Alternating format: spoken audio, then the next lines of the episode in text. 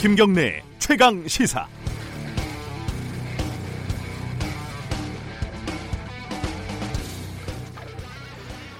어제 저녁 문재인 대통령의 모친이 별세했습니다. 누가 되었든 한 인간의 죽음 앞에서는 우리는 본능적으로 옷깃을 여미게 됩니다. 그게 자연스러운 거죠.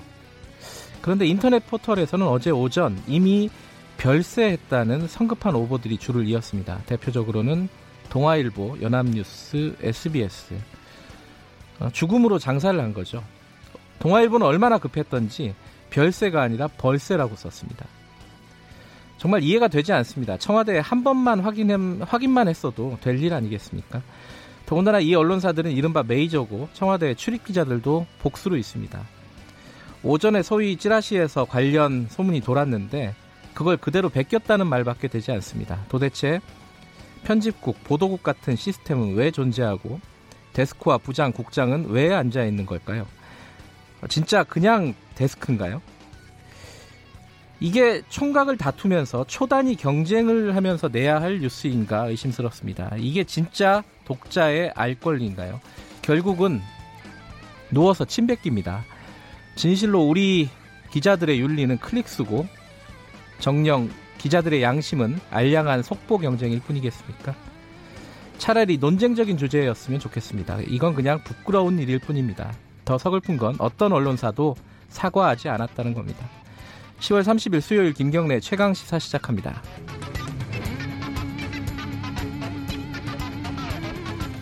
김경래 최강 시사는 유튜브 라이브로도 함께하고 계십니다. 샵 9730으로 문자 보내주시면 공유하겠습니다. 짧은 문자는 50원, 긴 문자는 100원이고요. 스마트폰 애플리케이션 콩 이용하시면 무료로 참여하실 수 있습니다. 자, 수요일 주요 뉴스 브리핑부터 시작하겠습니다. 고발 뉴스 민동기 기자 오늘도 나와 계십니다. 안녕하세요. 안녕하십니까. 어제 비정규직 관련된 통계가 발표가 됐어요.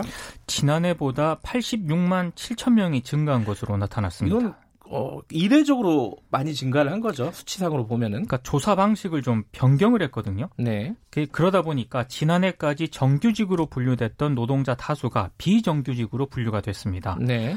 통계청이 강화된 국제노동기구의 임금 노동자 세분화 기준에 맞췄거든요. 네. 그러니까 올해부터 고용이 예상되는 기간 등을 조사 항목에 추가를 했습니다. 네. 그 결과 기간의 정함이 없이 일을 하고는 있지만 대개 몇 년 안에 일손을 놓아야 하는 이른바 그 불안정 노동자들 있잖아요. 네.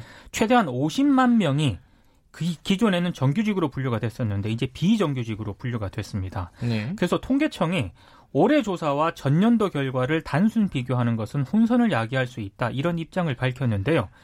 어, 무슨 얘기냐면 87만 명이 비정규직 노동자가 늘어났다고 해서 이걸 모두 고용의 질 악화로 해석해서는 네. 안 된다. 이런 당부의 말을 붙인 겁니다. 근데 숨은 비정규직 한 최대 50만 명을 제외하더라도 이번에 늘어난 비정규직 규모가 한 37만 명 정도 되거든요. 네. 이 수치는 15년 만에 최대 수준입니다. 그러니까 이게 통계청에서 어, 조사 방식을 바꿔서 많이 늘어난 거라고 해명을 했지만은 네. 그럼에도 불구하고 어, 실제로 많이 늘어난 거예요. 그죠? 엄청 많이 예. 늘어났습니다. 그 조사 방법만으로는 설명이 안 되는 그 수치가 있는 거고 네. 어디에 어디에서 문제가 생긴 건지 좀 면밀히 정부에서는 좀 따져봐야 될 일인 것 같습니다. 네. 음, 국회에서 이 산재 관련된 산업재해 관련된 어떤 증언 대회 이런 게 열렸다면서요? 그러니까 중대재해사업장 노동자 증언 대회가 어제 국회에서 예. 열렸는데요. 그 김용균 씨가 사망한 이후 1년 정도 지났는데 네. 산업 현장에서 일하는 노동자들은 여전히 재해를 당하고 있었습니다. 대우조선해양 하청업체에서 일하는 박광수 씨의 동료 두 명은 약 한 달 사이에 손가락을 하나씩 잃었습니다. 네. 한 명은 철판 위에 올려둔 50kg 가량의 부자재에 손이 깔렸고요. 네. 나머지 한 명은 전동 파워라 불리우는 200kg 가량의 기계에 손이 찍혔습니다. 그리고 지난달 20일 현대중공업에서 노동자가 작업하던 중에 헤드에 몸이 끼어 사망을 했고 네. 그리고 역시 지난달 26일에는 대우조선해양에서 노동자가 작업 도중에 10톤 블럭에 깔려 숨졌습니다.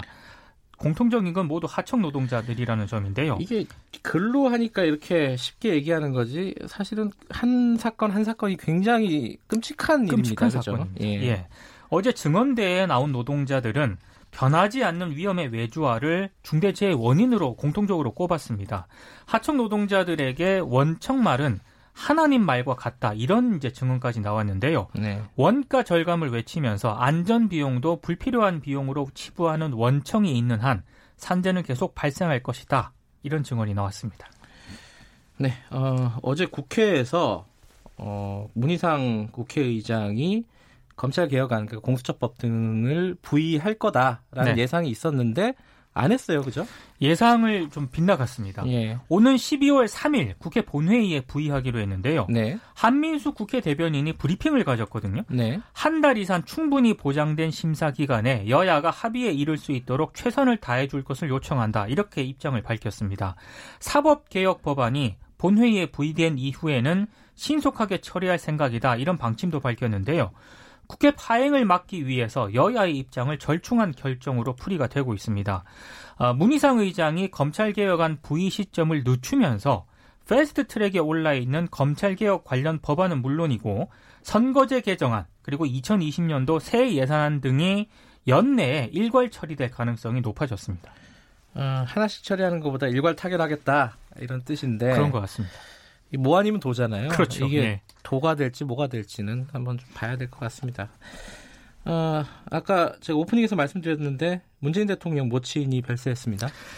아, 향년 92세인데요. 네. 고민정 청와대 대변인이 춘추관 브리핑에서 문재인 대통령은 고인의 뜻에 따라 장례는 가족들과 차분하게 치를 예정이라고 밝혔고요. 조문과 조화는 정중히 사양하겠다는 뜻을 또 전했다고 합니다. 네. 아, 문재인 대통령은 가족장이 치러지는 3일 동안 빈소를 지킬 것으로 보이는데요. 네. 청와대 관계자는 현지에서 혹시 긴급한 상황 보고가 필요할 수 있기 때문에 공간 확보 등 조치를 취한 상황이라고 밝혔습니다. 현직 대통령 모친이 별세한 것은 이번이 처음입니다. 그렇군요. 예. 어, 어제 김학의 전 차관, 그러니까 별장 성접대 관련된 사건으로 어, 구형 검찰 구형이 있었죠. 선고는 아니고. 그렇습니다. 12년이었어요. 꽤 높은 구형이 있, 네. 었습니다 징역 12년 그리고 벌금 7억 원을 선고를 네. 해달라고 재판부에 요청을 했습니다. 어제 피고인 신문에서 검찰이 이른바 그 원주 별장에 갔느냐고 물었거든요. 네. 김학의 전 차관은 자신을 아무도 믿지 않는다. 집사람조차 자신에게 괜찮으니 그냥 갔다고 하라고 하더라. 이렇게 얘기를 하면서 증인석에 엎드려서 오열을 했습니다. 재판장이 잠시 이제 휴정을 선언을 하기도 했는데요. 김학의 전 차관 변호인이 최후 변론에서 피고인이 과거 부적절한 처신으로 무리를 빚은 것에 대해서 반성하고 후회는 하고 있지만 피고인을 표적 삼아서 신상을 털어서 파렴치한 범죄자로 몰고 가는 건 인정하기 어렵다면서 무죄를 주장을 했습니다. 어제 뉴스 중에 이 뉴스가 좀 큰 뉴스 중에 하나였어요. 그 포털 실검에 막 1위에 올라가고요. 네. 그 유시민 노무현 재단 이사장이 알릴레오라는 유튜브 방송에서 윤석열 총장의 발언을 소개를 했습니다. 좀 정리를 해보죠. 그 조국 전 법무부 장관이 임명되기 전인 지난 8월 중순쯤에 윤석열 총장이 청와대 외부 인사에게 조국 전 장관의 사법 처리를 확신한다 이런 취지로 발언했다고 주장을 했습니다. 이게 사적인 자리였다는 거죠? 그렇습니다. 예. 발언 내용을 보면은 이렇습니다. 조국을 법무부 장관으로 임명하면 안 된다. 내가 봤는데 몇 가지는 아주 심각하다. 법대로 하면 사법 처리감이다. 내가 사모펀드 쪽을 좀 아는데 이거 완전 나쁜 놈이다. 대통령께 말씀드려서 임명 안 되게 해야 한다. 이건 대통령을 향한 내 충정이다. 이게 이제 유시민 이사장이 전한 발언 내용입니다. 아, 유시민 이사장은 윤석열 총장과 대화를 나눈 사람은 청와대 외부 인사라고 밝혔고요. 네. 문재인 대통령의 측근이라고 전했습니다. 대검찰청은 근거 없는 추측으로 공직자의 정당한 공무 수행을 비방하는 것에 대해서 유감을 표한다고 밝혔습니다. 그러니까 지금 어, 윤석열 총장이 임명 전에 조국 장, 전 장관 임명 전에 이런 얘기를 했다는 거는 내사를 한 거 아니냐. 이미 이, 그 시점에서 예. 내사를 했다는 그런 주장입니다. 내사가 한 게 아니면 도대체 무슨 자료를 보고 이런 판단을 했느냐. 이게 그렇습니다. 이제 유시민 이사장의 질문인데 어, 사적인 자리에서 그냥 뭐 하기 좋은 얘기로 그냥 했, 던거 아니냐. 이, 제 검찰은 그런 얘기예요, 지금. 그렇죠? 그렇습니다. 예. 어, 이거 이게 내사의 근거가 되느냐 도대체 이렇게 반응을 하고 있고. 음, 이거는 뭐 답이 안 나오는 게임인 것 같습니다. 네. 어, 이 와중에 대검은 검찰 개혁안을 발표를 했어요. 피의자만 가능했던 변호인 동석 조사를 참고인과 피해자 등도 할 수 있게 됩니다. 네. 어, 변론권을 강화하자는 그런 취지인데요. 네. 그리고 문서로 관리했던 변호인의 변론 상황을 전산으로 공유를 해서 이른바 전관 변호사들의 몰래 변론 여지를 줄이기로 했습니다. 네. 대검찰청이 어제 변호인의 변론권 강화 방안을 내놨는데 일곱 번째 자체 개혁 방안입니다. 그리고 수사 과정에서 변호인의 조사 참여를 제한하는 것도 최소화하기로 했는데요.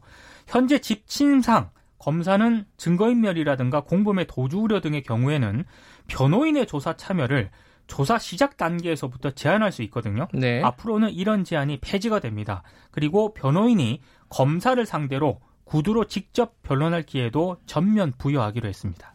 음, 검찰에 가실 일이 있으면 이 변호인 제도를 적극적으로 활용을 하셔야 아, 될것 이건 같습니다. 적극적으로 활용을 예. 해야 됩니다. 오늘 여기까지 듣, 듣겠 습니다. 고맙습니다. 고맙습니다. 뉴스브리핑 고발뉴스 민동기 기자였고요. 김경래 최강 시사 듣고 계신 지금 시각은 7시 36분입니다.